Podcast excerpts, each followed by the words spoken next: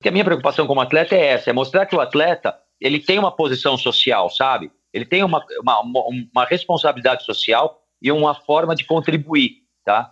Essa forma é a nossa imagem, é, é trazer gente, é trazer, mostrar coisas boas, as pessoas se inspirarem numa coisa boa, né? Motivar, fazer um ciclo virtuoso.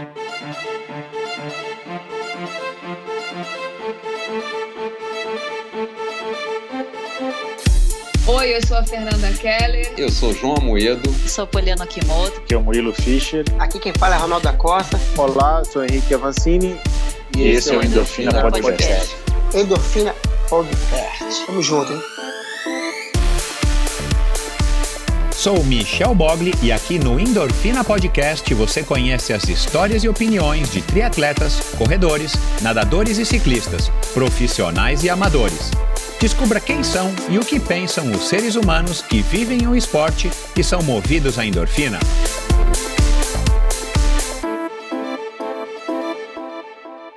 Olá, seja bem-vindo a outro episódio especialíssimo do Endorfina Podcast, um episódio que eu gravei ontem, segunda-feira, pouco mais de vinte e quatro horas depois do desafio que o Antônio Mansur resolveu é, lançar e se propôs a fazer, vinte e quatro horas de triatlon, onde ele, é, na Care Club, ele resolveu fazer vinte e quatro horas de short triatlons ininterruptos nas distâncias equivalentes ao short triatlon. Então ele nadou aproximadamente setecentos e cinquenta metros na piscina de correnteza, que nada mais é do que uma, uma jacuzzi oversize com correnteza contra. Depois ele subiu no Smart Trainer e fez no Zwift aproximadamente vinte quilômetros. E depois ele pulava para a esteira, onde ele corria aproximadamente cinco quilômetros. Isso ele fez repetidas vezes em vinte e quatro horas, o que acabou gerando um resultado aí que, se você estava ligado nesse final de semana nas redes sociais e você é um, um apaixonado por esportes, você sabe que foram um pouquinho mais, quer dizer, foram dezessete vezes em um pouquinho mais de vinte e quatro horas, num final quase que apoteótico. Quando deu as vinte e quatro horas, o, o Mansur resolveu continuar para encerrar os cinco quilômetros da corrida. Então foi um desafio que acabou surpreendendo a todo mundo, inclusive a ele, como vocês vão ouvir aqui no episódio de hoje, não só pelo engajamento, não só pela participação de uma quantidade enorme de pessoas, inclusive eh, de grandes meios de comunicação, grandes veículos de comunicação, mas por, principalmente por ele ter conseguido, em parceria com os patrocinadores dele, eh, ter arrecadado mais de cinquenta mil reais para, os hospi- para o Hospital das Clínicas, um feito eh, inédito no triatlo, no triatlon nacional. Ele conta aqui também de onde que surgiu essa inspiração para que ele tivesse essa ideia, como é que ele colocou em pé um projeto em duas semanas e, claro, com o apoio fundamental das marcas e empresas que apoiam esse grande atleta, esse grande triatleta do triatlon nacional, uma lenda do triatlon nacional que já teve por aqui é, no episódio catorze, se eu não me engano, e, e se você então não conhece, vai lá e ouça, mas é, enfim, foi um bate-papo muito legal. Ele ainda estava é, meio confuso, vocês vão ver que ao longo da conversa ele se confunde, ele começa a falar da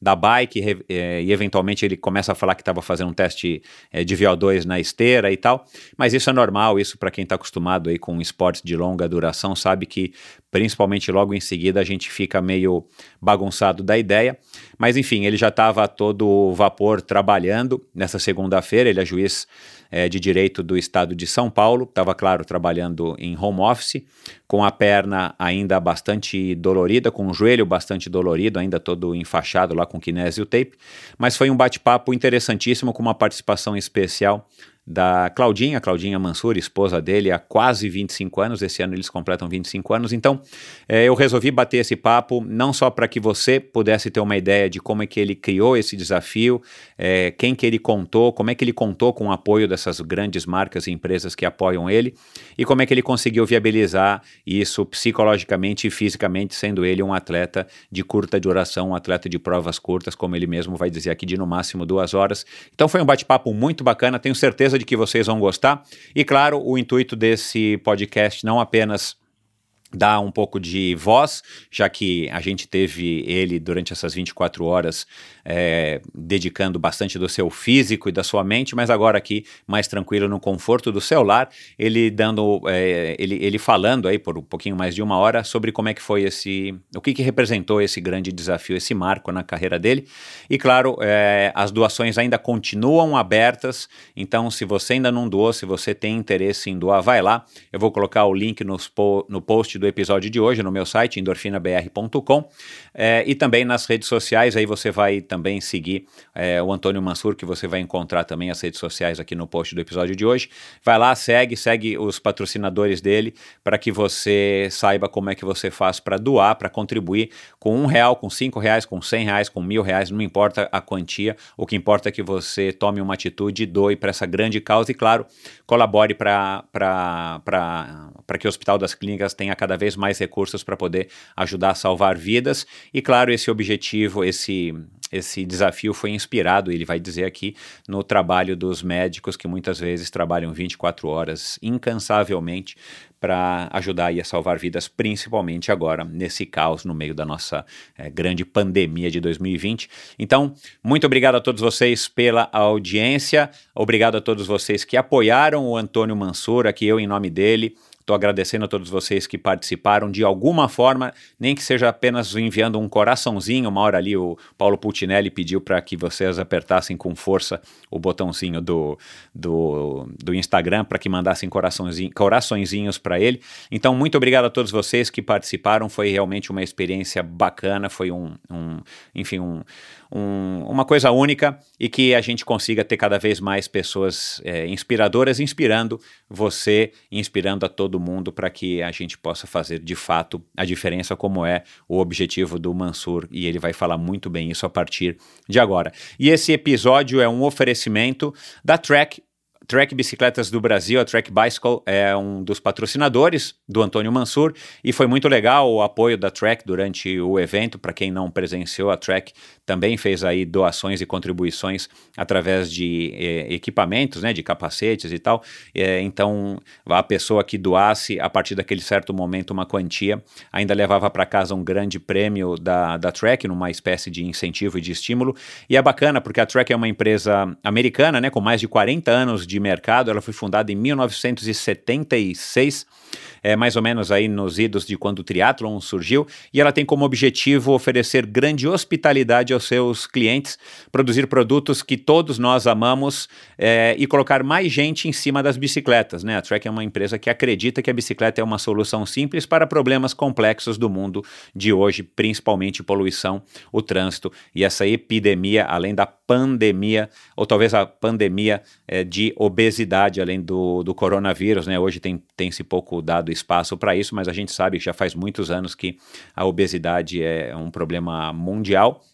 E aqui no Brasil a Trek é, está como subsidiária faz sete anos e desde então sempre apoiando e incentivando o esporte nacional em várias modalidades do ciclismo através do patrocínio de atletas e competições. Atletas que representam a marca através da performance, caráter, simpatia, como o Bruno Lemes no mountain bike, a Bruna Mãe e o Thiago Vinhal, que aliás o Thiago Vinhal em breve, em poucos dias, vai estar aqui no Endorfina. Bati um papo muito legal com essa já outra lenda. Eu, eu, eu vou te dizer, eu vou lançar aqui a hashtag lenda Thiago Vinhal, porque o que ele contou para mim no episódio é algo assim é, fabuloso. Foi, eu, eu disse isso pro, pro Rafael Neiro, depois que eu gravei com o, com o Vinhal. O, o Thiago Vinhal, de fato, ele va- é um garoto que vale ouro, é, com perdão aí do trocadilho, mas de fato ele vale ouro. É um, um garoto aí que, que, que vai longe, podem ter certeza, não importa a modalidade, não importa o que ele faça, esse é um garoto que vai longe. E a Trek é, muito sabiamente viu essa oportunidade e resolveu apoiar o Thiago Vinhal. Mas enfim, e o Mansur, claro, Antônio Mansur, um atleta que é embaixador da marca, é, diga-se aqui de passagem, ele é um atleta amador, tem quase cinquenta anos, ele é juiz, da, como eu disse agora há pouco, ele é juiz de direito do estado de São Paulo, é, mas é um cara que inspira novas gerações do triatlon. Ele é um cara que treina como se fosse um garoto, tem uma motivação que é a, igualzinha, equivalente à motivação de um garoto, e isso eu sempre digo para ele quando eu in, o encontro. Assim, ele é um cara, é um exemplo único, é um exemplo raro. Eu acho que pouquíssimas pessoas no mundo do triatlon mundial têm a mesma empolgação e têm essa dedicação que o, que o Mansur tem, e que vocês vão, vão ouvir aqui nesse episódio é, com a com a, com a participação especial da esposa dele, a Claudinha Mansur.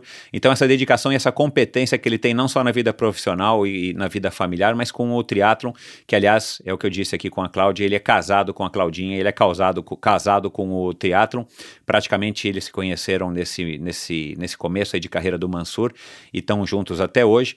Então o Mansur é um cara que a Trek quer sempre ter por perto, justamente porque pelo que ele representa, pelo que ele, é, entre aspas, vende, essa imagem imagem de um cara que é apaixonado pelo que faz, é um cara que é, tem resultados de super expressão, é um cara que, apesar da idade, é, ele demonstra aí um, um vigor e uma, uma paixão pelo triatlon, como se fosse um garoto, como se ele tivesse começado a praticar triatlon agora, no ano passado. Então, a Trek escolheu muito bem todos os seus atletas, inclusive o Antônio Mansur, que já faz muitos anos é um dos apoiados e embaixador da Trek. Então, muito obrigado à Trek, a Trek do Brasil, por estar apoiando esse episódio. Vamos lá agora para mais um bate-papo interessantíssimo, nesse especial, especialíssimo, com a lenda do triatlon brasileiro, o homem biatlon e agora o homem vinte e quatro horas de triatlon, Antônio Mansur Filho.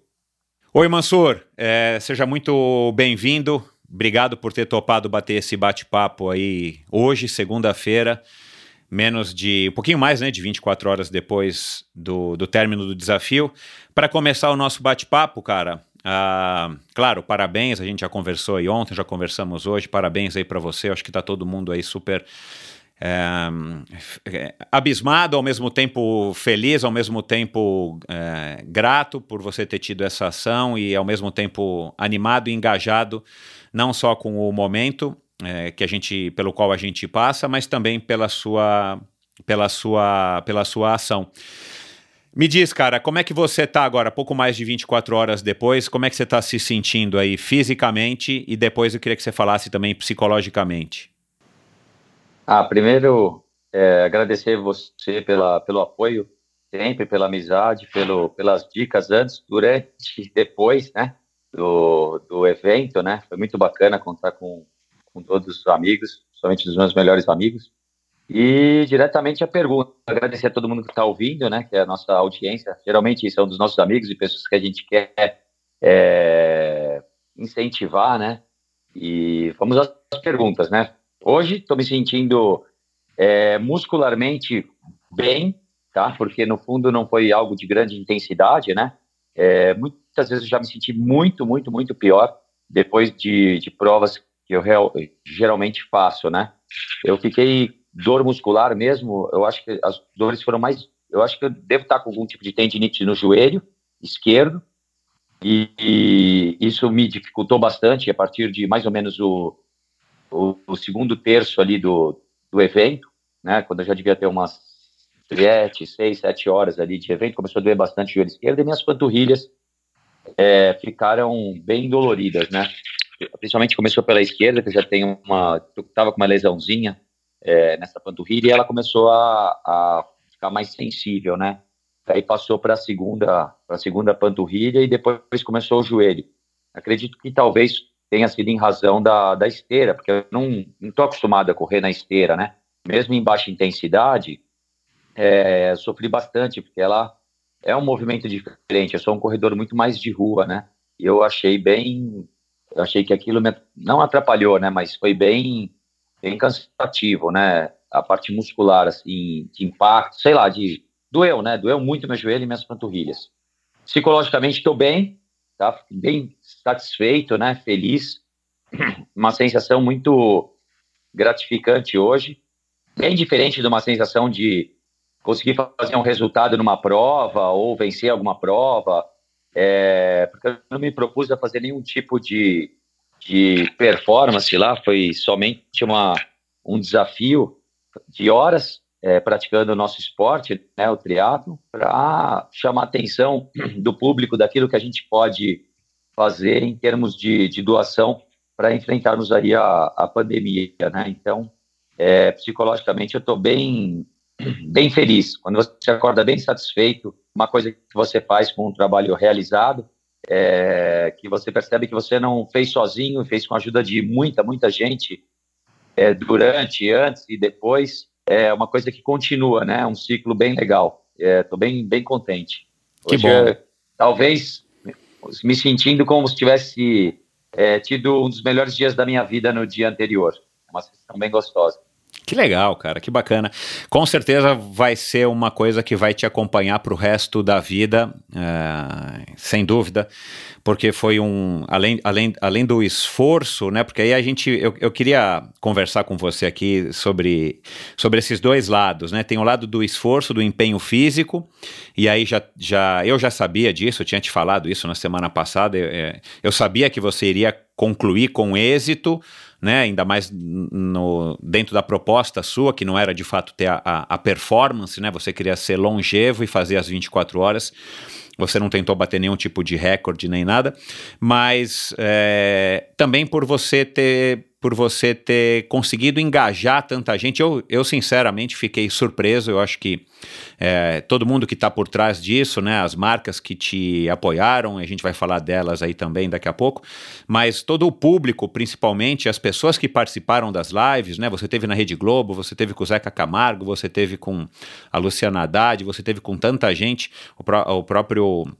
É, doutor Puccinelli o tempo inteiro ali do teu lado, eu acho que é, todas essas pessoas foram tocadas e, claro, a quantidade enorme de, entre aspas, anônimos, né, que eu não consigo aqui lembrar e não vou ter como citar todos os, os impactados, mas eu acho que você conseguiu, de fato, tocar muitas pessoas através de uma atitude que, é, ao mesmo tempo, não é, não é uma coisa...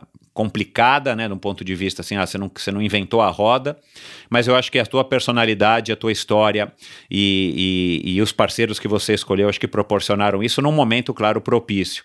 Então eu tenho certeza de que isso vai te acompanhar pro resto da vida como marco na tua carreira.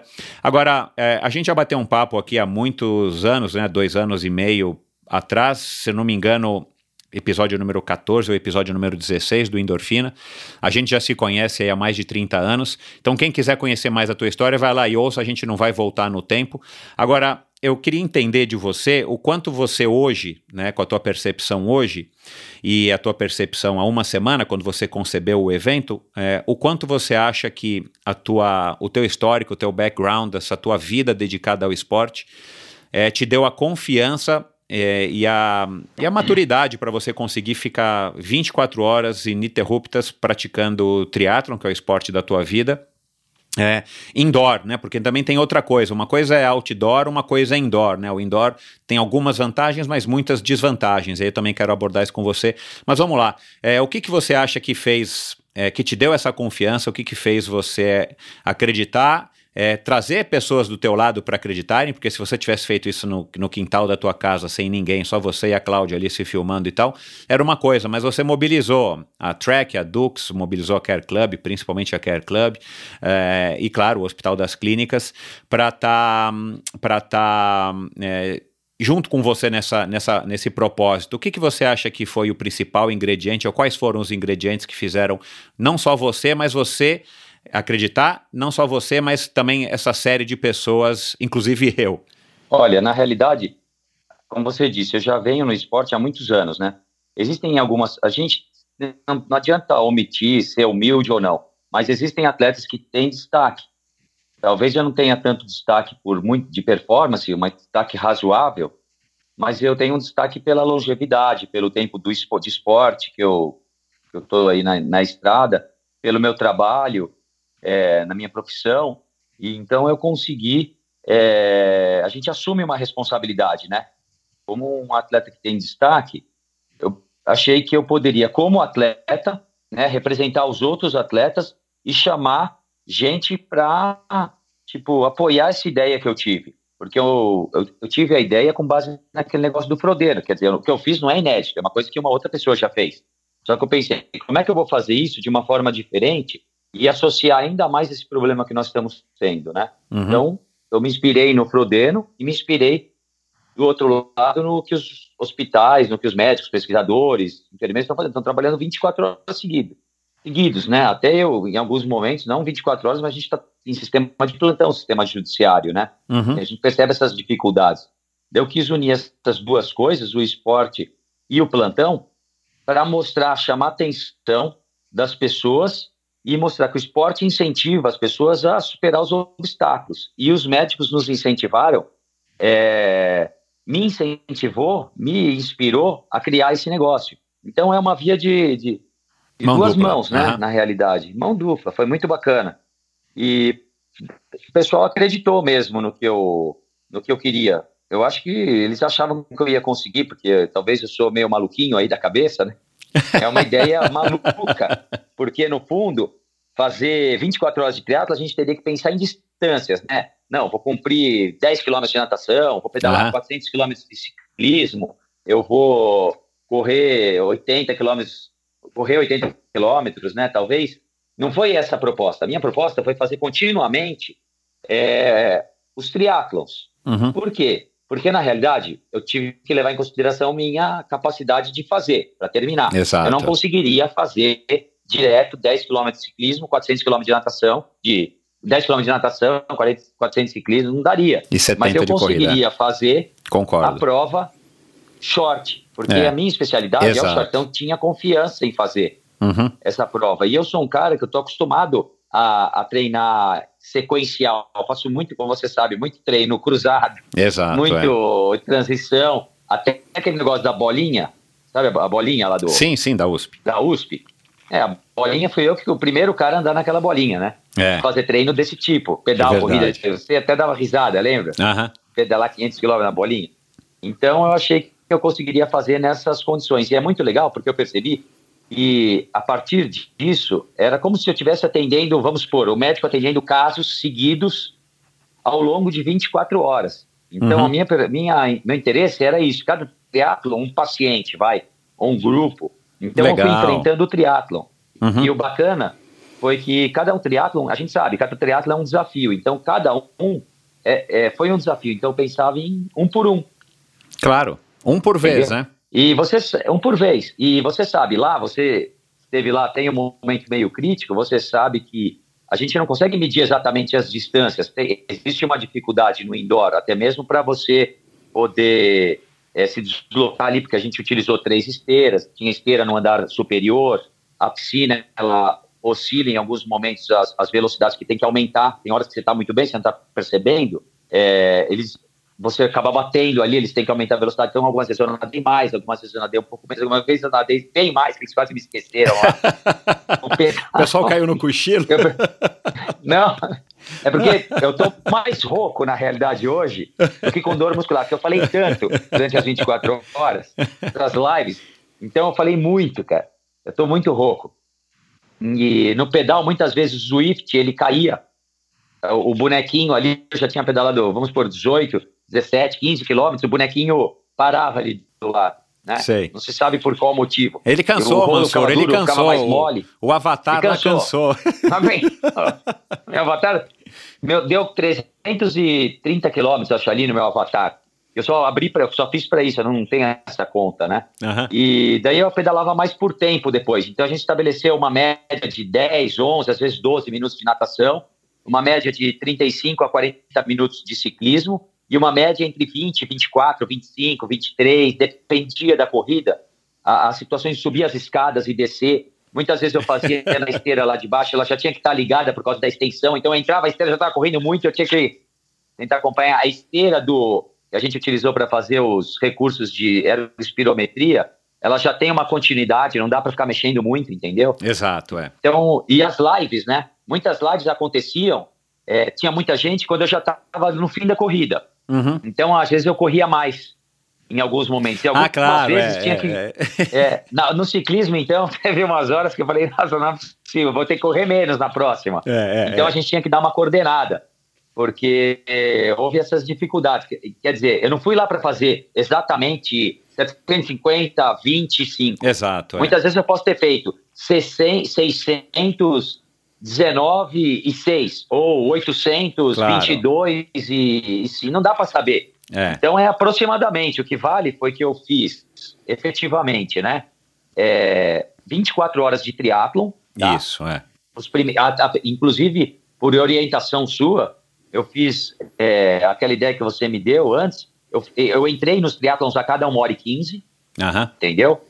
É, alguns mais pra frente ficaram difíceis. Em um pedaço eu comecei a entrar uma, até uma hora e vinte, porque eu tinha que ficar subindo e descendo de escada, começou a demorar muitas transições, né? Exato, é. é não, era, não era a só a transição quatro... de uma modalidade para outra, tinha transição de ambiente, né? Aquilo que você falou, tinha que subir a escada, depois descer a escada, é. escada, e tem o lance de eu tinha que me secar para fazer, né? Eu fiz um lá, besteira, o terceiro, eu fiz com a sapatilha molhada, foi horrível, porque molhou minha claro. sapatilha, eu só tive que usar, só pude usar ela quatro horas depois, que era minha sapatilha boa, então eu tive que usar uma, uma sapatilha reserva, que eu uso mais para treino, eu tinha que usar uma sapatilha pesada lá, porque o, o Zwift, ele é um pouco, sei lá, eu achei um pouco pesado para manter uhum. o ritmo, né? Sei. E se secar, né? Então as transições, elas eram mais difíceis. Então, efetivamente, eu procurei fazer entre uma hora e quinze, entrar a cada uma hora e quinze, às vezes uma hora e vinte, tá? Cada, cada grupinho, cada, cada bloquinho, e fazer quatro blocos. Depois de terminar quatro blocos, eu ficava vinte minutos é, para fazer um pouco de massagem, é, usar uma bota. Eu ia entrar na banheira, mas não entrei, não achei que fosse legal. Porque é, eu vi eu, a banheira de gelo montada lá, é. Eu não utilizei, não utilizei. É, e e para comer, né? Para comer um sólido. Em três eu consegui comer razoavelmente bem, no último não. Tá? Uhum. Mais ou menos isso. Legal. Esse foi o desafio, né? Uhum. Uhum. Você, você teve... É...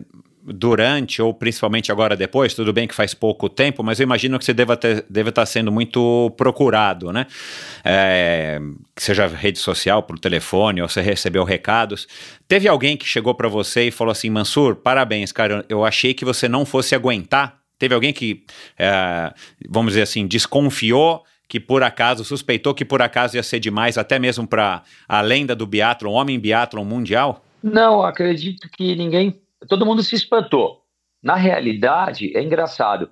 É, na hora que eu pensei, imediatamente no momento que eu pensei, que faz exatamente duas semanas atrás, você vê que foi, o negócio foi tão rápido que quando eu te passei já era quase o dia seguinte. A gente fez um negócio bem caseiro, na realidade. Uhum. Entendeu? Bem caseiro. Tanto que um dia antes a gente estava lá na Care Club arrumando a esteira à tarde lá uhum. para fazer. É, e é. hoje, e com essas dificuldades de, de... A gente tem que ficar em casa... A gente não teve gente para fazer nada, então foram, Exato, fui é. eu, o Paulão, é, o Osmar, que está sempre comigo, o, fisio, o fisioterapeuta, o Arthur, que, a pessoal, e um cara do Marca que estava lá, o pessoal de foto, mas a gente estava é, remotamente, entendeu? Não tinha uhum. muita gente lá, né? Uhum. Eram uhum. poucas pessoas, então o, o ajuste disso, a própria montagem, foi uma montagem caseira. Claro, tá? é. Agora, é assim, a, a estrutura estava super que... legal lá, porque a Care Plus, a Care Club, ela a tem Care uma Club estrutura... É do cacete, é. É. Mas é, eu acho que no próximo que você fizer, dá para... Dá para conca... dá para concatenar melhor essa parte de você tentar fazer as distâncias mais certas. Porque, cara, é, eu entendo direitinho o que você acabou de falar a respeito de ficar com raiva, né, que você...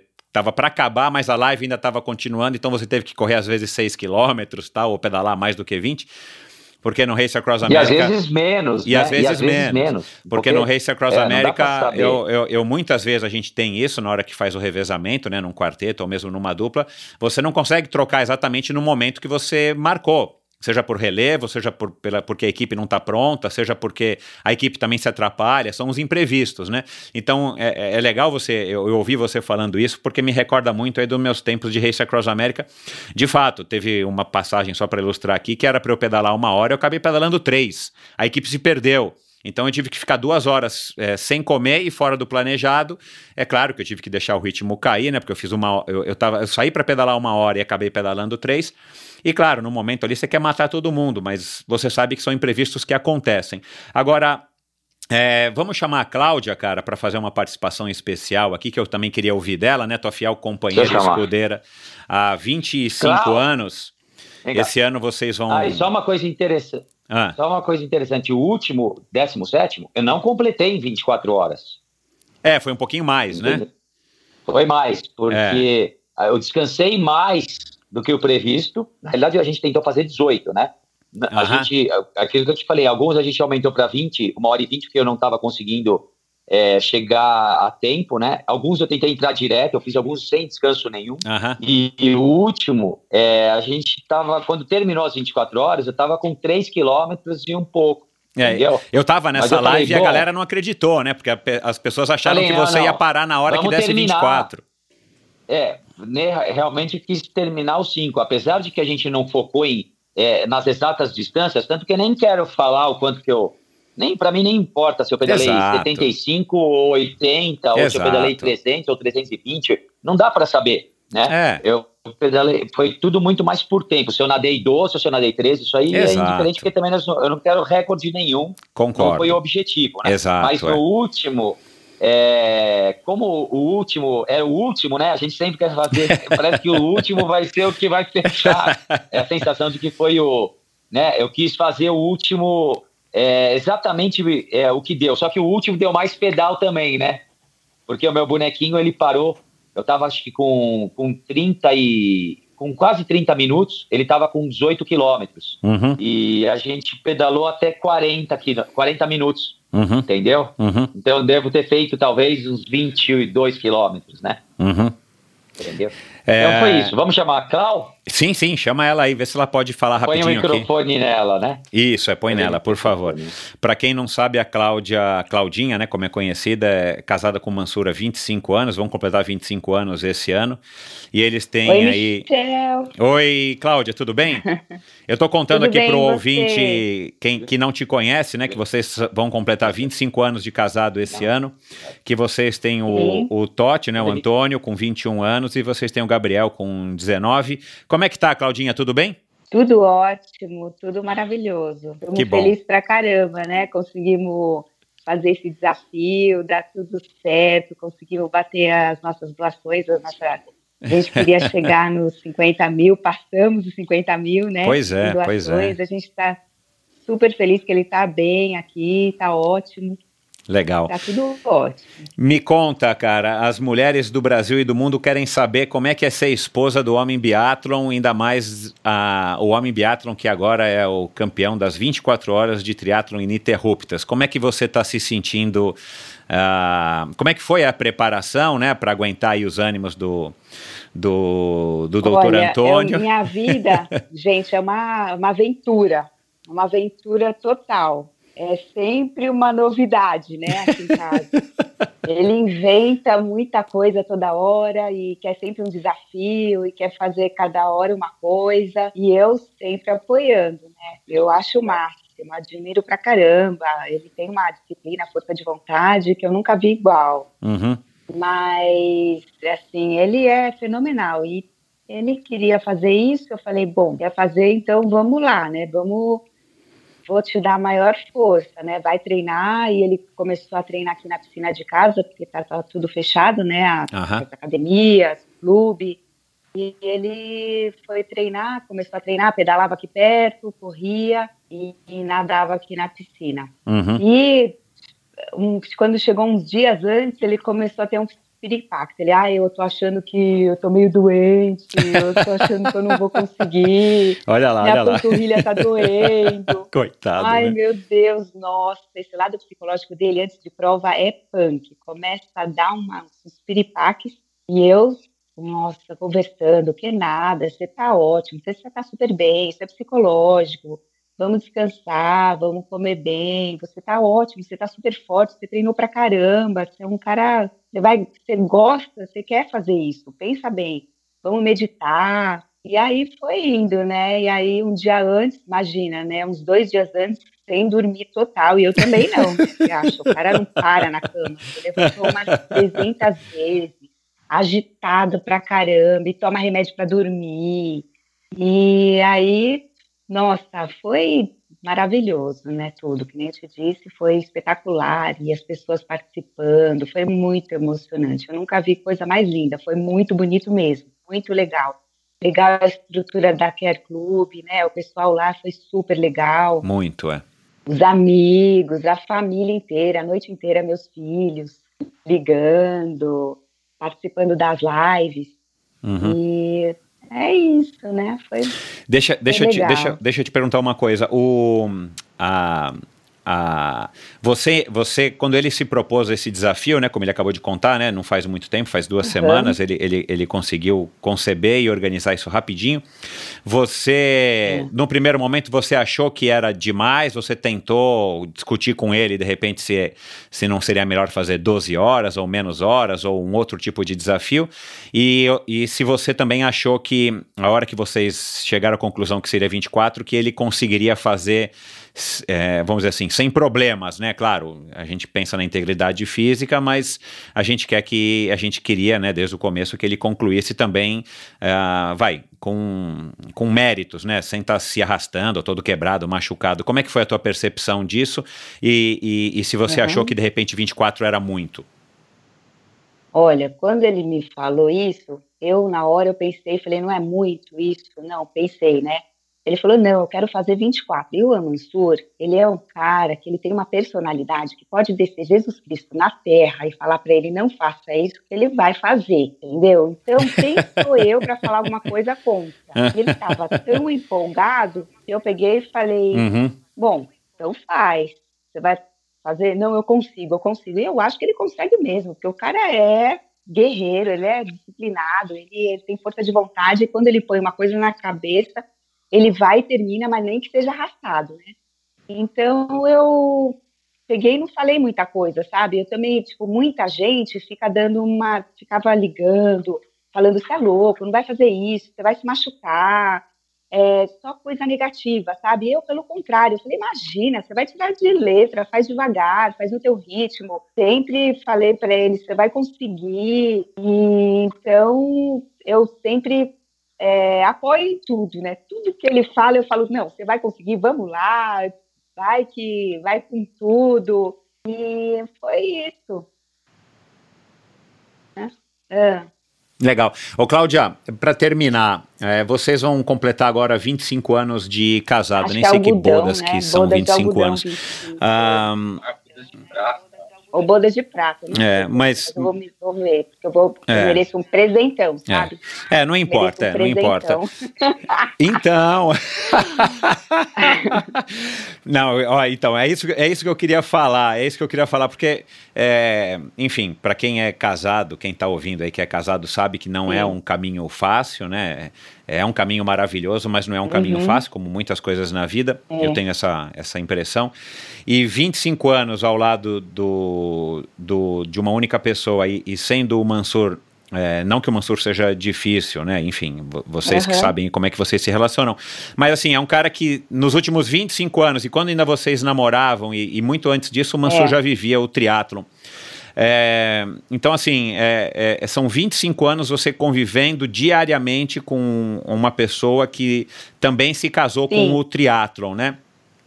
Como é que é, se você pudesse resumir, ou se você pudesse passar aqui uhum. um, um segredinho rápido, é, o que que faz com que vocês é, perseverem E, e, e com certeza vão continuar aí casados é. por muitos e muitos e muitos anos, é, num, num relacionamento assim, é, tão, tão, numa vida tão intensa, né? Porque você tem a sua rotina, é, vocês criaram aí dois filhos que já estão criados, é. né? O Totti e o, e o Gabriel. E, e você tem a sua vida e ele tem essa vida que ele, teve que ele tem que dividir com o triatlon, e isso faz parte do contrato que vocês têm uhum. aí informal desde o comecinho. Qual que é o segredo para se manter um relacionamento tão legal e tão longevo com o passar Olha, de duas décadas digo, e meia? A gente tem que amar muito, gostar muito, porque não é uma vida fácil de um triatleta que nem ele. É, ele se dedica muito tempo para isso, né? E muitas vezes, assim, eu tive que...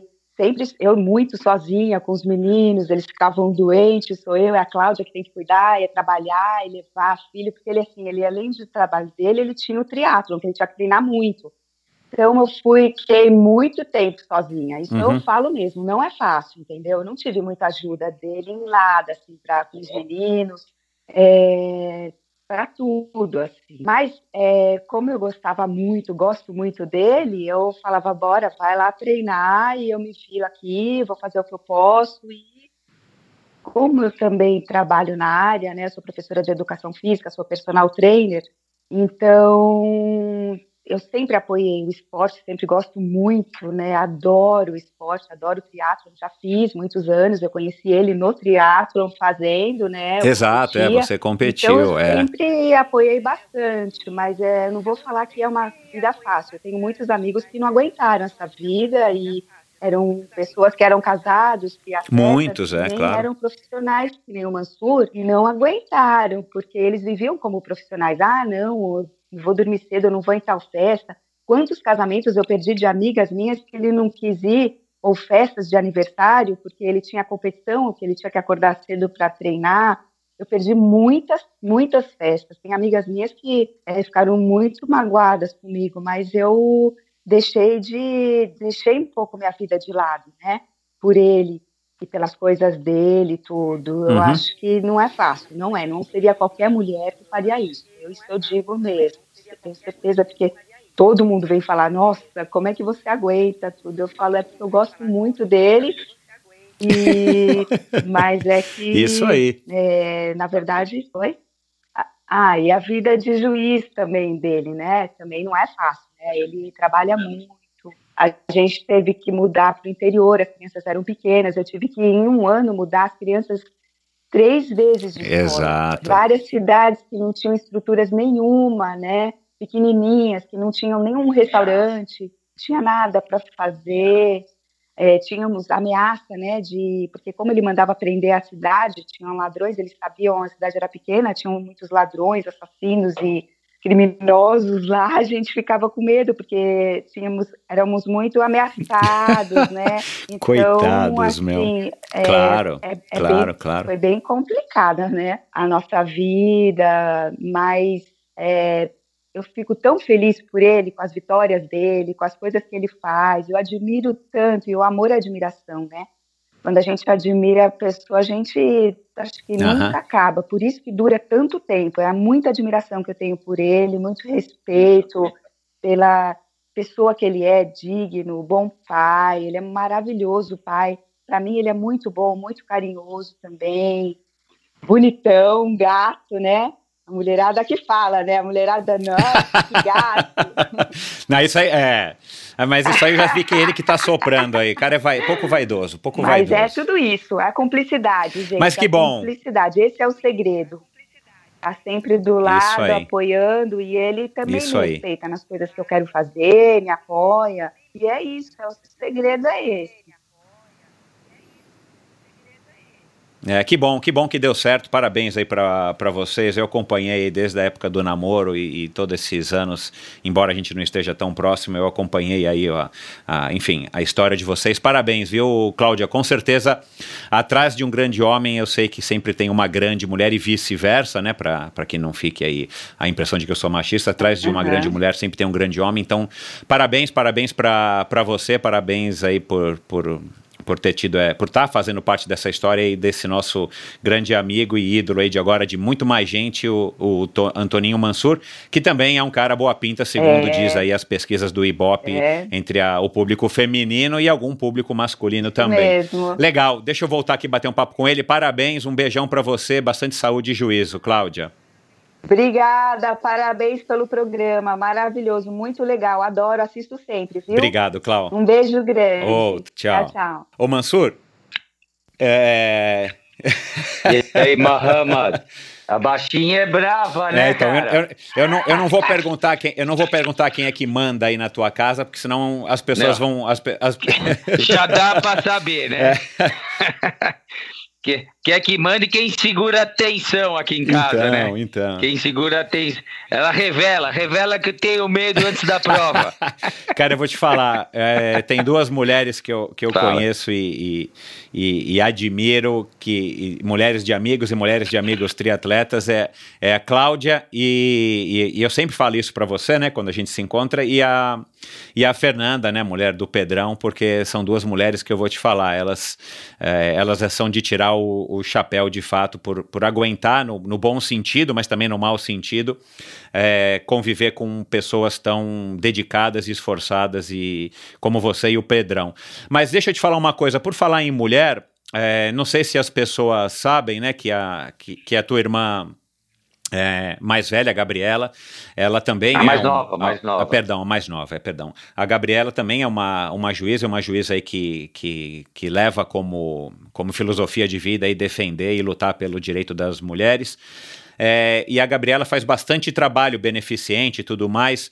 É, essa, tua, essa tua incursão nesses, nessas vinte e quatro horas, né, que acabou sendo um evento beneficente, ele foi, você chegou a comentar isso com a Gabriela para também decidir como é que você montaria essa estrutura, como é que você chegou no Hospital das Clínicas, que aliás, né, vamos deixar sempre claro isso aqui para todo mundo que está ouvindo, as doações a gente quer que continuem, né? Pelo menos é, enquanto as pessoas tiverem é, com esse assunto na cabeça e, e quem sabe mais, né? Que doem para o Hospital das Clínicas, porque você já fez uma grande diferença nessas vinte e quatro horas é, de doação, como a Cláudia disse, mais de cinquenta mil reais, mas a gente ainda quer mais, porque quanto mais melhor, infelizmente nesse, nessa época agora de pandemia não tem limite, está todo mundo sempre é, é, precisando de mais apoio. Você chegou a comentar com ela ou ela só soube a hora que você já estava na, na, na piscina? Como é que foi essa tua, essa tua concepção e a relação com a Gabriela por conta do, do histórico dela de ser também uma, uma batalhadora aí pelo direito dos mais, dos mais necessitados, das mais necessitadas?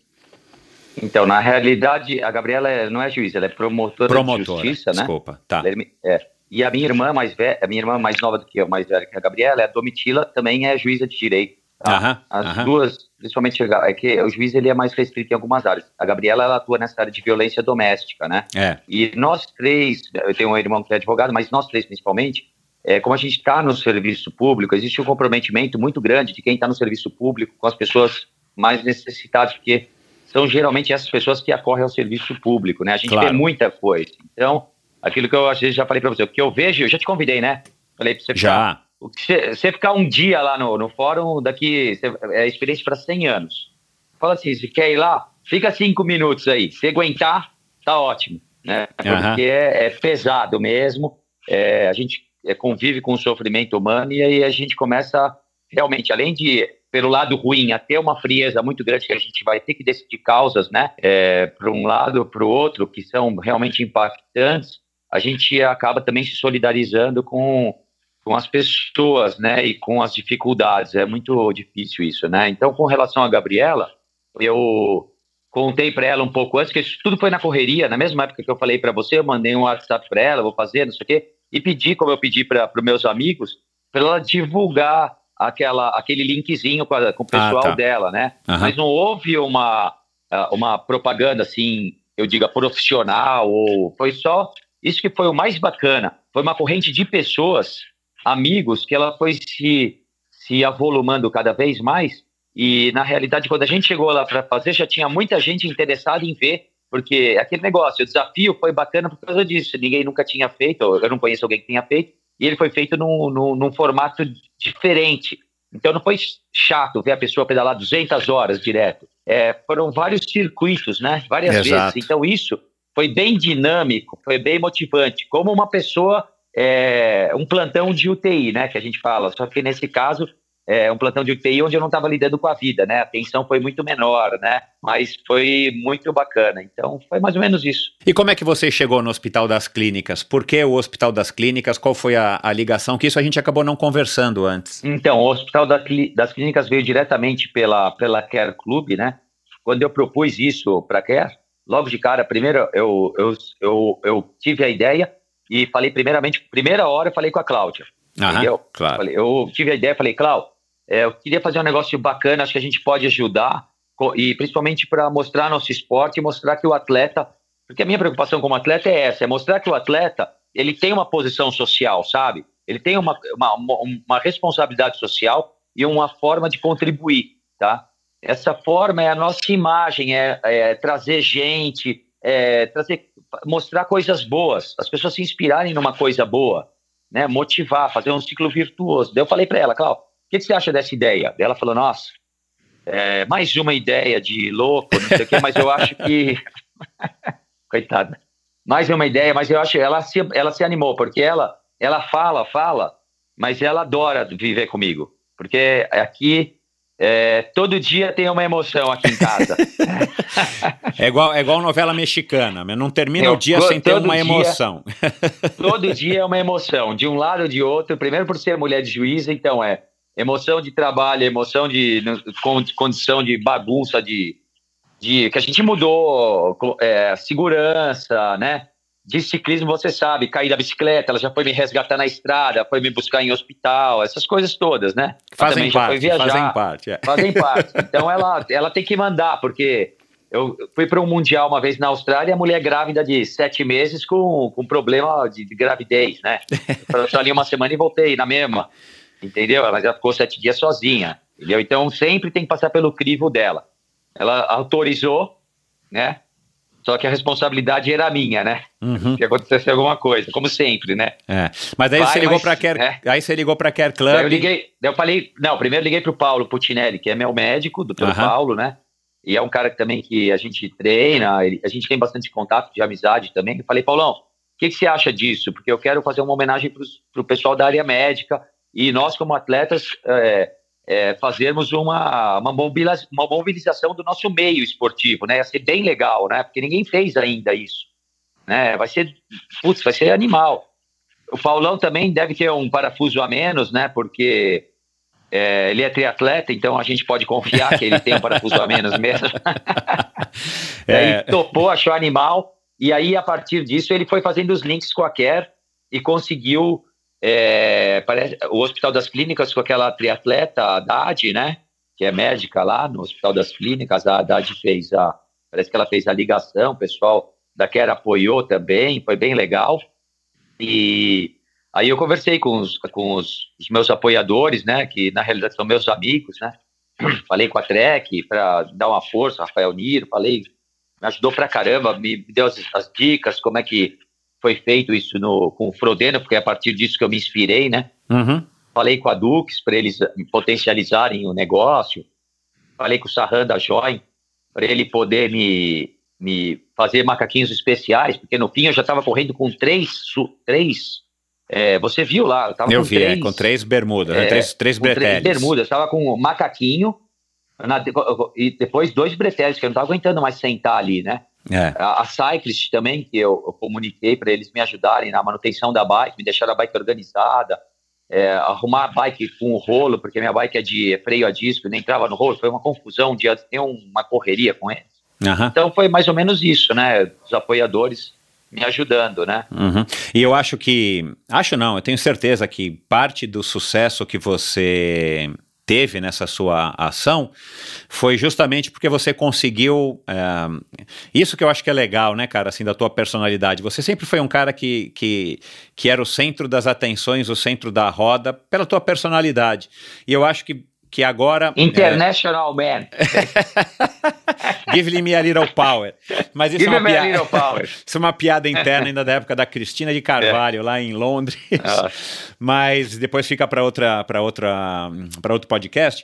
Você, você conseguiu, cara, graças à tua personalidade, você conseguiu juntar todas essas pessoas, né? O Rafael Neiro, que, que tá aí é, na Trek já faz, sei lá, doze anos ou quanto, ele já tá aí há muito tempo, é um cara entendido também de redes sociais e ajudou muito, hein, através do apoio da Trek nesse, nessa tua empreitada. O pessoal da Dux, a Care, a Care é, Plus, é, perdão, a Care Club, eu sempre confundo a Care Club, e claro, a, a, o Sarhan e a Carla e tal, mas eu acho Acho que isso que foi o legal, né, cara? Você conseguiu que todo mundo te apoiasse, cara, e, e, e, e ali numa daquelas conversas, né, cara, que a gente teve antes da coisa, você falou, pô, cara, você me ajuda e tal, mas é, não é porque eu, eu, eu sou eu, eu sou bonzinho, mas é porque você inspira isso nas pessoas, e talvez... Se o Zezinho X tivesse feito essas mesmas vinte e quatro horas é, com essa mesma estrutura e tal, talvez não tivesse conseguido esse sucesso em termos de engajamento. Eu não vou nem falar de doação, porque a doação foi realmente de cair o queixo, e quem doou, quem tá ouvindo aqui agora, eu acho que, que doou também. Se você não doou, vai lá e doa, ainda dá tempo de doar. Mas eu acho que o bacana, cara, é que você conseguiu usar essa tua energia que você tem para somar e para agregar a vida das pessoas que convivem com você, sejam amigos, sejam médicos, patrocinadores, é, é, enfim, é, familiares. Você conseguiu transformar tudo isso e canalizar numa, num, durante vinte e quatro horas numa única ação que era torcer por você e gerar doações. Eu acho que isso é um grande mérito que você tem e que, de novo, por isso que eu acho que, você, que, que esse evento vai ficar marcado na sua vida aí por, enfim, até o último dia, porque foi um, de fato um, um esforço que talvez para você não tenha sido tão grande em termos de, de, de convencer as pessoas, mas justamente pela sua característica de que você é um cara que, que, que tem isso, né? Você, você chama as pessoas e, e você consegue mover as pessoas. Agora, uh, vamos falar agora da, da prova em si. Qual foi o momento, como é que você largou psicologicamente, né? Já sabemos que você estava nervoso, inclusive eu te liguei, acho que às seis ou sete horas da manhã, é. você já não estava atendendo, né, no sábado. Como é que foi o momento que você, que largou o relógio? Como é que você estava psicologicamente, a hora que você deu lá às nove horas da manhã e deu o start? É, e qual foi o momento mais, mais difícil é, de todas as vinte e quatro horas? Olha, é, o momento inicial foi interessante porque eu consegui mobilizar as pessoas, né? Aquilo que você falou, é ao longo de... Eu estou há muito tempo no esporte, né? E eu sempre é, procurei, porque eu gosto muito do convívio, né? Então sempre procurei fazer o máximo de amigos possíveis porque eu, eu, eu gosto muito disso. Isso que me move. Na realidade, não é que eu movo as pessoas. As pessoas que me movem, né? Legal. É, eu gosto de, eu sou mobili, eu sou movimentado pelos meus amigos, pela, pelas pessoas que me dão energia, sabe? Isso que me dá energia, saber que o pessoal está torcendo por mim dá muita energia. E saber que as pessoas estavam contribuindo, estavam se mobilizando, me, me deixou, além da energia, uma responsabilidade grande, né? Por isso que eu fiquei nervoso, né, antes da prova. E também porque, é, na realidade, tem o lance é, da curiosidade. Eu nunca fiz um negócio desse. Você me conhece, você sabe que eu não fiz. Né? Eu não sou atleta disso aí. Uhum. Eu sou um atleta que, de uma hora de competição. Exato. Entendeu? É. Sou um atleta de no máximo duas horas de competição. Passou disso, eu sou um atleta fraco. Uhum. Entendeu? A minha força é, na, é a velocidade, é a, não a consistência até de treino. Eu não treino longo. Você sabe que eu não gosto. Entendeu? Não adianta querer falar o cara é Ironman, porque não. Uhum. Não sou. Entendeu?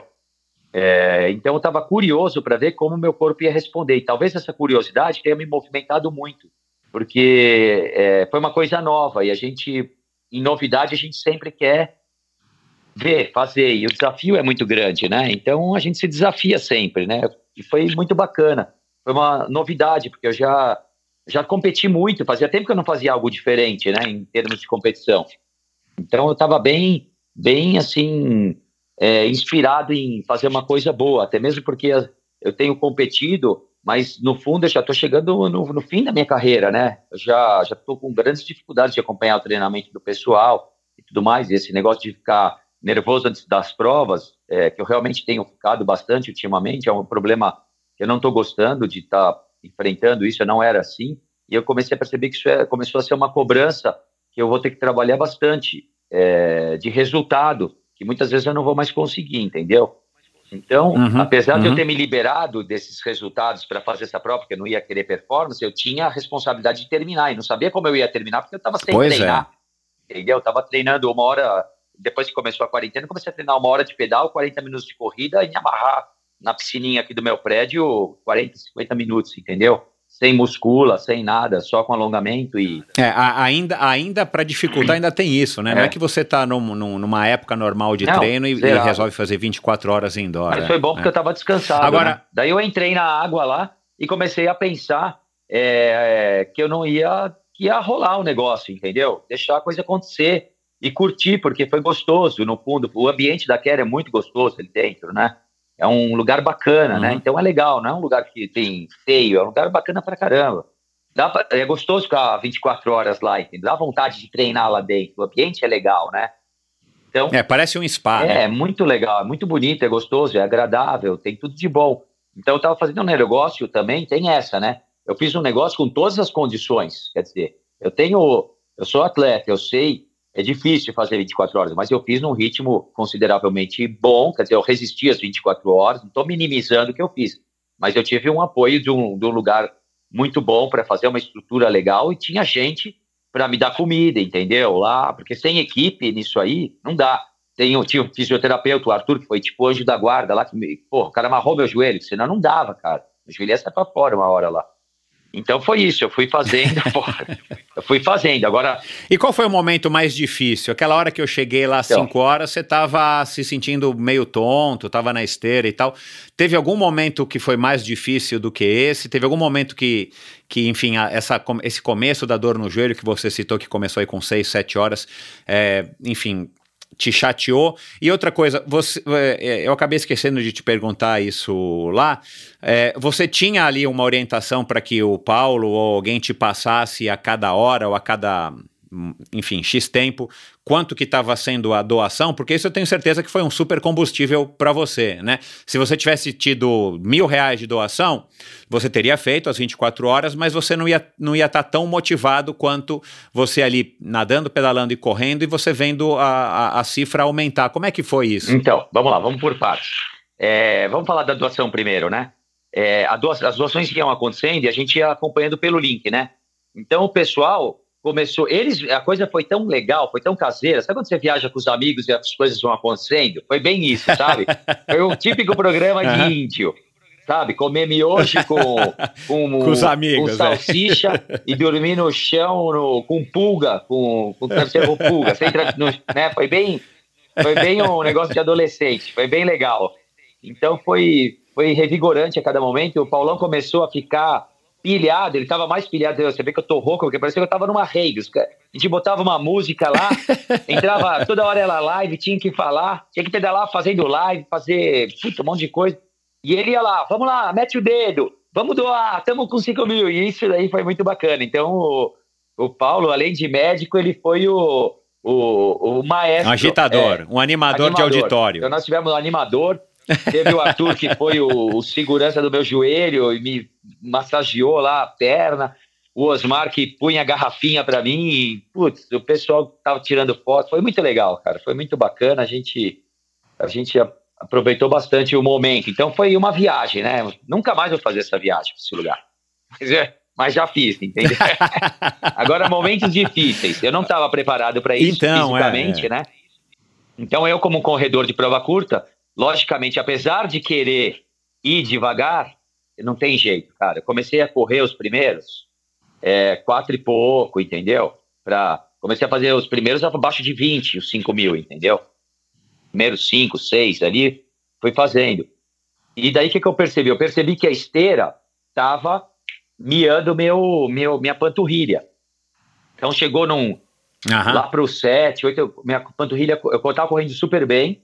E até às vezes ficava mais na esteira do que o, o, o programado, é, não me, não me, não estava me preocupando em, em descansar aquele períodozinho entre um e outro, sabe? Pra, eu estava entrando às vezes direto, uhum. é, só me trocava e entrava, tomava, eu estava me alimentando durante o pedal, estava alimentação normal, não estava passando alimentação, mas eu estava entrando até para tentar fazer mais, entendeu?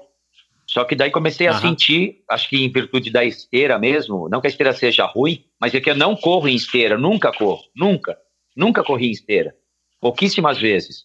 E, as, e a única lesão uhum. que eu tive grave, que foi no meu tornozelo, foi por causa de esteira, entendeu? Então eu peguei uhum. e comecei a sentir isso, me preocupou. Daí foi começar, daí na, na, nos tempos de recovery eu comecei a massagear a, a, a panturrilha, pôr a bota, dar um jeito, né? E aquilo começou uhum. a doer, mas não de te falar, isso vai parar o negócio, porque dá para fazer andando, não importa. Uhum.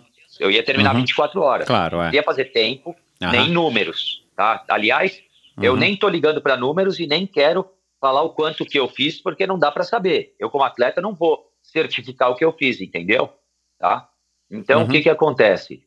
É... Daí começou a doer o Mas joelho. Psicologicamente, qual foi o momento que, que, que você se sentiu assim? Porque aquela hora lá, eu cheguei lá, pra quem não sabe, eu cheguei lá às cinco horas da manhã. Então, aquela hora foi a crítica. Eu vou contar essa hora. Foi a crítica? Foi a crítica. Daí começou a doer meu joelho. Mas meu joelho começou a doer do lado. Eu fiquei preocupado se fosse alguma articulação ou sei lá o quê. Isso já foi lá pelo... Já devia ser, já tava meio de noite, né? Daí a gente teve que pôr a bandagem, entendeu? Porque eu falei, puta, vamos pôr alguma coisa, porque senão... pode doer, e a dor começou a preocupar, tanto que começava a correr, eu estava correndo às vezes, no começo, puta, quinze por hora, entendeu? quatorze, quinze, uhum. eu comecei a correr às vezes a oito e pouco por hora, para começar, até entrar nove, dez, onze, claro, comecei é, a economizar o tempo também, na esteira, né? Entendeu? Tinha horas que eu chegava no vinte, vinte e um, vinte e dois, vinte e três minutos, a gente parava, porque já estava quase dando quinze minutos, eu voltava, entendeu? Então, às vezes, eu acabei pedalando uhum. um pouco mais é, para dar mais tempo no, no intervalo para eu entrar, entendeu? Comecei a tentar preservar. Começamos a usar a esteira mais lá embaixo, porque é, eu tinha que subir muita escada. Então, eu perdia muito tempo de transição para ir para a esteira lá para cima e tem uma rampa. Aquilo, eu tive que subir, começar a subir as rampas de costas, entendeu? Então foi, eu subi degrau pra caramba, acho que eu subi uns vinte andares, cara. É. Tem que computar aí. A descer, eu não desci o andar, eu descia, é, tipo, punha a perna e descia com o braço. Mas aí eu tava num puta uhum. astral, agora esse foi o problema. Eu tava num puta astral cantando com os caras, entendeu? Quando vinha mamãe, mandava trocar música, brincava, a gente dava risada, entendeu? Fazia live. Daí começou a chegar uma hora que comecei a me sentir, é, começou a zoar, entendeu? Parecia que eu tava numa festa, né? Eu come... Isso me desconcentrou bastante, é, deve ser, né? O sono, é. Porque deve não era um negócio sono, de treino é. ou competição, era para arrecadar, então é um, é um outro ambiente, não era um ambiente competitivo. É, começou a ficar um ambiente meio... Puta, bagunça, né? Daí minha cabeça de atleta começou é. a não querer, porque a gente é atleta, a gente quer fazer, porra, prestar atenção na mecânica, prestar atenção no tempo. Claro, se eu tô em dez, é, é. fazendo a cada dez, se eu passo dez e um, o cara já começa, porra, dez e um, agora estourou, entendeu? Aquela cabeça de jirico, mas você tem isso dentro de você, você não consegue trabalhar muito bem isso, né? Aí uhum. o psicólogo, eu comecei a sentir que eu queria ficar um pouco mais isolado, isso foi uma coisa que eu já falei, isso, tá acontecendo alguma coisa. Eu tava fazendo muito teste cognitivo. Em alguns momentos do ciclismo, eu tinha que ficar apertando o botão em computador, porque além de, é, de tudo, a gente é. fez teste de sangue antes, teste de sangue depois, teste de sangue hoje. Eu fiz ergo espirométrico a cada quatro, então a cada quatro eu usava a esteira do ergo, que é diferente, ela é contínua. Exato. Não dava pra eu ver o que eu tava fazendo por causa daquele negócio na minha boca. Eu pedalei, um deles você viu pedalando, com o ergo era é. bem mais difícil para manter a velocidade que eu estava fazendo, trinta e quatro, é. trinta e três, trinta e cinco de média, às vezes até um pouquinho mais quando o pessoal me ajudava, e me ajudaram bastante em pelotões ali, eu cheguei a ficar dando a trinta e sete por hora, entendeu? Então o ergo uhum. me atrapalhou, então na, como eu vinha já com essa carga, chegou no décimo quinto eu estava num puta astral, ali, ah, também, também, brincando, dando risada, de repente, cara, eu não sei o que aconteceu, parecia que eu tinha... dado uma vertigem, me deu uma vertigem assim, ó, mion, sabe? Parecia que desligou a temperatura, desligou. Uh-huh. Comecei a ter uh-huh. um calafrio, um negócio estranho, eu tava bem alimentado, falei, meu, vou ter um ataque cardíaco, porque agora depois que passa dos quarenta, agora não vou dizer cinquenta, falei, meu, vou ter um ataque cardíaco, cara, vou morrer. Juro, eu pensei isso. Daí você só pensa coisa ruim, né? Falei, vou ter um cardíaco, vou desmaiar, não vou conseguir, vou cair na esteira de boca. Eu olhei, o relógio tava com dezenove e vinte e seis. Minutos de esteira. Daí eu olhei pro lado, falei, caralho, eu, eu tô no... Acho que eu morri, ó, aconteceu alguma coisa. Eu vi um cara de máscara, é, meio grande, assim, do meu lado, à direita, assim, de vestido de ciclismo. Eu falei, meu, é asa da morte. Veio me buscar. Eu olhei, meu, a morte veio me buscar pedalando ainda, eu tô frito, porque você sabe que lá tem o anjo, né, que vai te ajudar, ninguém te matar. Falei, meu, a asa da morte veio me buscar. Eu olhei, bem a asa de morte falou comigo, eu tava situado, falei, o que que é isso? Era você. Eu tava embaixo, assim, falei, meu, a mulher, cadê onde o cara saiu, como é que esse cara entrou aqui? Eu, era o Michel, eu falei, puta, né? Não é asa da morte, é o meu anjo da guarda, meu. Eu não vou cair na frente desse cara mas nunca, cara.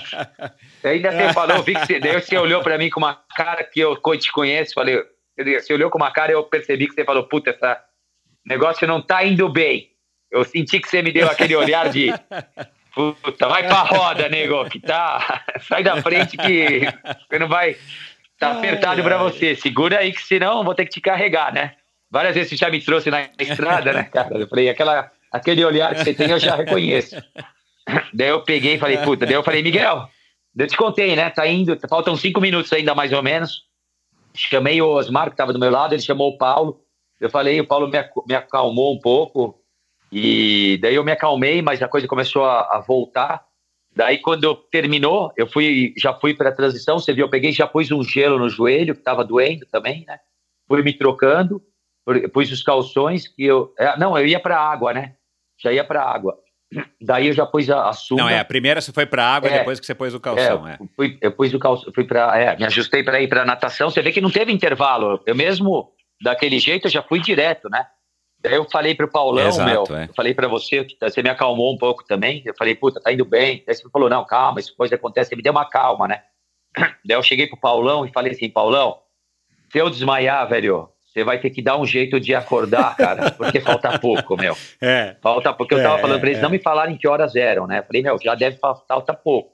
Eu já fiz uns quinze, vai dar pra fazer uns uns dezesseis, eu tava achando que a gente ia fazer dezesseis só, e, e o dezesseis era o que a gente ia descansar. Falei, mesmo se eu fizer o dezesseis devagar, ainda vou descansar e dá pra fazer Você um pouco do dezessete, né? Daí uhum. eu, puta, foi, eu entrei na água e a natação foi boa, nadei muito bem aquele até, o ritmo tava legal. Exato, Nadei é. bem, nadei é. acho que uns onze minutos, por ali. Às vezes eles me davam uma esquecida, né? Porque eles não, não é difícil marcar, né? Lá na água. Às vezes eles apagavam a luz pra fazer live, eu na água. Aí eles apagavam a luz e falei, é bom, horrível, morri, agora cara. Tá ótimo. Porque a piscina é pequena, no fundo, né? Você tá ali, você tem que controlar o ritmo. É diferente de então, nadar numa piscina cara, dessa. É um, é um tanque. Eu tinha nadado uma vez só. A piscina tem horas que ela tá, tipo assim, um e trinta, tá fácil, você quer dar uma soltada, você vai pra trás. Daí você dá umas duas, três, você quase bate ali na frente. Daí você tem que botar um e vinte e cinco, um e vinte. Exato, é. um, daí fica fácil, só que é muito ritmo, entendeu? Acaba muito rápido.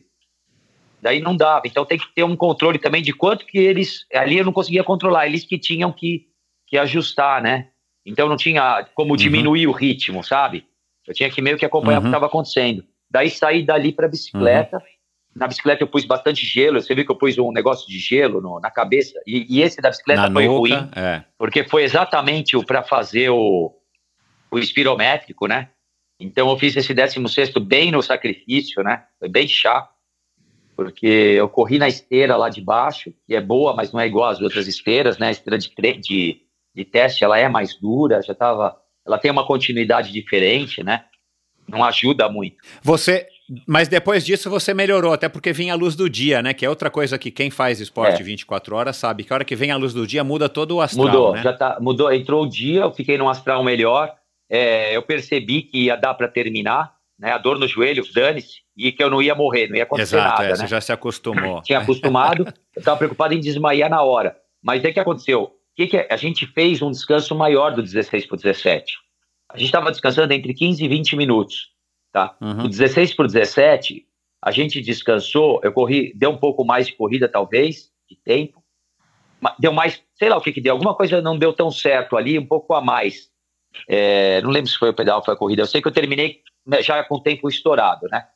É, daí o descanso, uhum. é, a gente fez um descanso de quase trinta minutos, tá? Mais ou menos isso. Ah, legal, tá? é. Porque, o uhum, uhum. que que eles ficaram preocupados? Eu, eu senti que rolou alguma preocupação ali. Eles queriam que eu comesse, né? Alguma coisa mais, né? Mas eu não consegui uhum. comer. Então, quer dizer, eu já senti que já tinha zicado, né? E... Mas daí eu fiz, o Arthur fez pra mim, a gente fez bota, né? Entendeu? E eu fiz, eu fiz ali, eu nem lembro mais o que eu fiz. Tava tão zoado, cara, que eu não fiz mais nada. Os caras ficaram mais... E eu não queria que apagasse a luz. Eu fiquei preocupado de apagar a luz, que deu uma apagada de luz, eu dei uma apagada, entendeu? Não tava muito legal. Uhum. Eu tava é, animado, tem o sono mas tava também, meio claro, é. atrapalhado. Daí é, a coisa aconteceu, o corpo já, vai... já entrou pro último, é, eu, eles, a Cláudia veio, né, eu não sabia, eu fiquei preocupado que, eles, que a Cláudia me ligou, eu fiquei preocupado se eles tinham ligado pra Cláudia, é, daí eu fiquei preocupado se ela tava preocupada, entendeu, sabe aquele negócio, né, eu falei, puta, meu, Aham. ainda mais tô dando trabalho pra mulher, vai, vai complicar pra mim amanhã, vai me socar, eu já tava brava, daí... Ela, ela pegou ai, e ai. queria ir, eu falei pra ela não ir, daí a gente teve aquela discussão matrimonial de cinco segundos que já esquentou o sangue e já fiquei bem. Não, eu vou, você não vai? Não, quem manda sou eu, né? Ela, ficou... eu vou e pronto. Bora, né? Daí eu vi que ela ficou brava, eu pedi pro Sarhan ligar, daí o Sarhan ligou pra ela e ela veio. Daí uhum. ia ser ruim ela ficar com cara feia, brigar comigo lá, né? Ia tomar umas buchas lá, lá no... Ô, ô Mansur...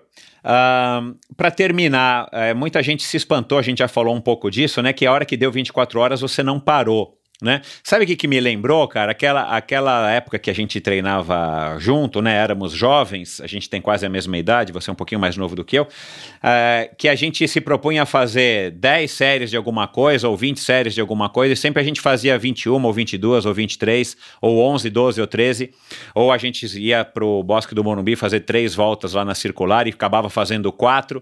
A gente queria sempre dar um algo a mais para, enfim, eu acho que psicologicamente isso é super legal. Agora, o que que te fez ali naquele momento, é, depois de ter passado pelo, pela, pela, pelo momento mais baixo, né, que foi logo no finalzinho ali, nas últimas horas, você é, querer continuar e não parar como todo mundo achou que você pararia quando desse vinte e quatro horas é, zero zero zero zero? Então, isso aí é aquele negócio, quando a gente quer fazer uma coisa bem, a gente sempre consegue fazer um pouco a mais, né? É sempre dar o máximo. Acho que esse é o espírito do esporte, é o espírito do desafio, é o espírito da vida, né? Qualquer profissão ou qualquer atividade, quando você consegue dar um pouco a mais, você sente realmente que você deu o máximo, né? Então eu falo, nessa prova eu não recebi nada, né? Eu recebi só energia positiva, mas receber alguma coisa, prêmio, não recebi nada. Mas eu dei tudo, você entendeu? Eu queria mostrar para mim mesmo uhum. que eu dei tudo. E no fim, é, a gente sabe, quando no final tudo é maravilha, né? A coisa já está acontecendo. Eu não ia fazer jamais isso aí antes, aumentar o ritmo no fim, numas do meio, porque eu poderia comprometer todo o programa, né? Mas foi bem isso, foi a vontade de fazer e também por eu ter tido um descanso maior, você entendeu? Como eu dei o descanso maior, uhum. eu não ia conseguir terminar em vinte e quatro horas, como de fato eu não terminei. Eu não fiz o décimo sétimo. Aham. Uhum. O décimo sétimo, uhum. eu, eu terminei, eu tava com três quilômetros e pouco quando, é, tá, até porque eu comecei, foi, tava devagar, tava com dez por hora, onze por hora, não ia conseguir fazer em vinte e dois, vinte e três, não ia dar o tempo. Eu, eu subi para correr, faltava quinze minutos por aí. Uhum. Só se corresse três por quilômetro, impossível, né? Nem era o caso. Uhum. Daí eu falei, puta, não deu. Daí veio dentro de mim é, uma energia de que, puta, meu, vamos fazer esse último porque... pra gente completar, sei lá por quê, não tinha motivo, né? Mas as coisas legais que a gente faz, muitas vezes, as boas, né? São as coisas que a gente faz sem nenhum motivo, faz por, a minha, por mim mesmo, por espontaneidade. espontaneidade, por amor àquilo que você está fazendo, por entrega. As coisas mais bacanas que a gente faz é, são aquelas que a gente se entrega. E eu, eu fiquei satisfeito por ter conseguido fazer, por ter tido energia de falar... puta, quero fazer mais, entendeu? Quando a gente quer fazer mais, é, é que é demais. É isso que é o bacana, cara. Isso que foi legal, muito bacana. Mansur, para encerrar, a gente ainda está querendo que as pessoas doem, né? E que doem sempre, tomara que, que a gente esteja vivendo também um momento transformador é, na, no Brasil e no mundo, mas principalmente aqui no Brasil, para que as pessoas é, que têm condições e as pessoas que... que enfim... que mesmo as pessoas que não têm tantas condições, mas as pessoas que, que são atentas aí ao próximo, que a gente consiga aí de fato é, tá mais é, aberto a estar tá colaborando com o próximo, não necessariamente financeiramente, mas de alguma maneira. Eu tenho lido bastante nos jornais que talvez a gente, é, quer dizer, talvez não, a gente está tendo agora a oportunidade de aprender isso, né, a tal da empatia, a, a, a doação, a gente doar alguma coisa sem receber nada em troca, que foi exatamente o que você fez, né, você não recebeu nada em troca É, financeiramente com isso, você recebeu a satisfação e o reconhecimento, mas é, que, que você pode dizer aí para quem está nos ouvindo e ainda não doou e eventualmente possa ter o interesse e as condições de doar? É, qual é a sua última mensagem para a gente encerrar? A gente tem que ajudar os outros, é muito bom, nada, nada do que a gente faz é sozinho, é impossível fazer as coisas sozinho, tudo tem, tem um, sempre vai ter alguém te ajudando. E nesse momento, acho que a gente pode ajudar. Quem puder ajudar, de alguma forma, ou ficando em casa, ou doando para quem quiser, não precisa ser nesse, nesse desafio específico, ou fazendo alguma coisa que possa ajudar, e levar isso para frente, porque isso foi para mim também uma lição, de mostrar como a gente pode fazer coisas boas, entendeu? Muitas exato, vezes a gente está numa caixinha, é. vou nadar, vou pedalar, vou correr, vou trabalhar, vou não sei o quê, mas o que, que a gente fez pelos outros, a não ser aquilo que a gente vem fazendo sempre, ao longo do dia pra gente, né? A gente não uhum, pensa uhum. nos outros. Tudo bem, a gente tem que pensar na gente. Mas foi uma lição, porque o egoísmo, a gente também é egoísta. Deve ser egoísta pra caramba, entendeu? Mas eu sou uma pessoa normal. Eu me sensibilizei e com aquilo, aquela habilidade que eu tenho, eu procurei usar essa habilidade para arrecadar. As pessoas têm que usar suas habilidades para fazer coisas boas. É isso, simples assim. Legal. Pessoal, é, então vamos lá, vamos aproveitar essa onda aí de benevolência que a gente está vivendo e esse evento que o Mansur criou e, e muito bem aqui agora explicou para todos nós. Vamos aproveitar e vamos doar. Eu vou colocar tanto nos posts do Instagram quanto no post do episódio de hoje no meu site endorfina b r ponto com o link para que você vá lá e doa, que seja cinco reais, dez reais, quanto você puder contribuir. Cada centavo vale, vamos aproveitar e vamos superar em muito essa meta aí que é, todos que já doaram é, fizeram, é, que fizeram a gente atingir, né, mais de cinquenta mil reais. Vamos, quem sabe, aí chegar perto dos sessenta, setenta, oitenta, é, quanto mais melhor, como eu falei. E é isso, Mansur, muito obrigado, obrigado pelo seu tempo, parabéns, boa recuperação, e agora a gente aguarda aí quando você vai surgir das trevas para criar o próximo desafio. Vamos lá, obrigado, Michel, um abração para você, vamos lá, endorfina, força total. Legal. Abraço, nego, tchau. Abraço, cara, valeu, obrigado. Esse episódio só foi possível graças ao apoio da Trek Bicycle. A Trek Bicycle é uma empresa americana com mais de quarenta anos de mercado que tem como objetivo oferecer grande hospitalidade aos seus clientes, produzir produtos que todos nós amamos e colocar mais gente em cima das bikes. Eles acreditam que a bicicleta é uma solução simples para os problemas complexos do mundo de hoje, como poluição, trânsito e obesidade. Aqui no Brasil, a Trek está como subsidiária faz sete anos e desde então sempre apoiando e incentivando o esporte nacional em suas várias modalidades do ciclismo, através do patrocínio a atletas e competições. Atletas que representam a marca através de performance, caráter, simpatia, como Bruno Lemes no mountain bike, a Bruna Mãe, a grande Bruninha que já passou por aqui, e o Thiago Vinhal, que vai estar aqui em breve, se eu não me engano, na semana que vem. E claro, o Antônio Mansur Filho, que além de atleta, é um embaixador da marca, um cara que inspira é, novas gerações do triatlo, um cara que é exemplo de dedicação e competência no esporte e em sua vida profissional e pessoal. Eles querem sempre pessoas como Antônio Mansur por perto, porque isso é que a Trek quer fazer, inspirar novas gerações e poder mostrar que a bicicleta é capaz de transformar o mundo. Então, muito obrigado à Trek Bicycle do Brasil é, e siga Trek Bicycle Brasil no Instagram para saber todas as novidades e o que tem acontecido no mundo da Trek, e visite o site trek bikes ponto com para ter um contato mais próximo com todo o conteúdo e os produtos da Trek Bicycle. Obrigado por ouvir esse episódio do Endorfina. Acesse o endorfina b r ponto com, vá no post do episódio de hoje para conhecer um pouco mais sobre o meu convidado e alguns assuntos abordados em nossa conversa. Lá você ainda encontra todos os episódios do Endorfina. Siga o Endorfina B R no Instagram e confira imagens inéditas e inusitadas dos meus convidados. Participe enviando comentários e sugestões. Se você curtiu, colabore assinando o Endorfina no seu agregador de podcasts preferido e compartilhando com os seus amigos.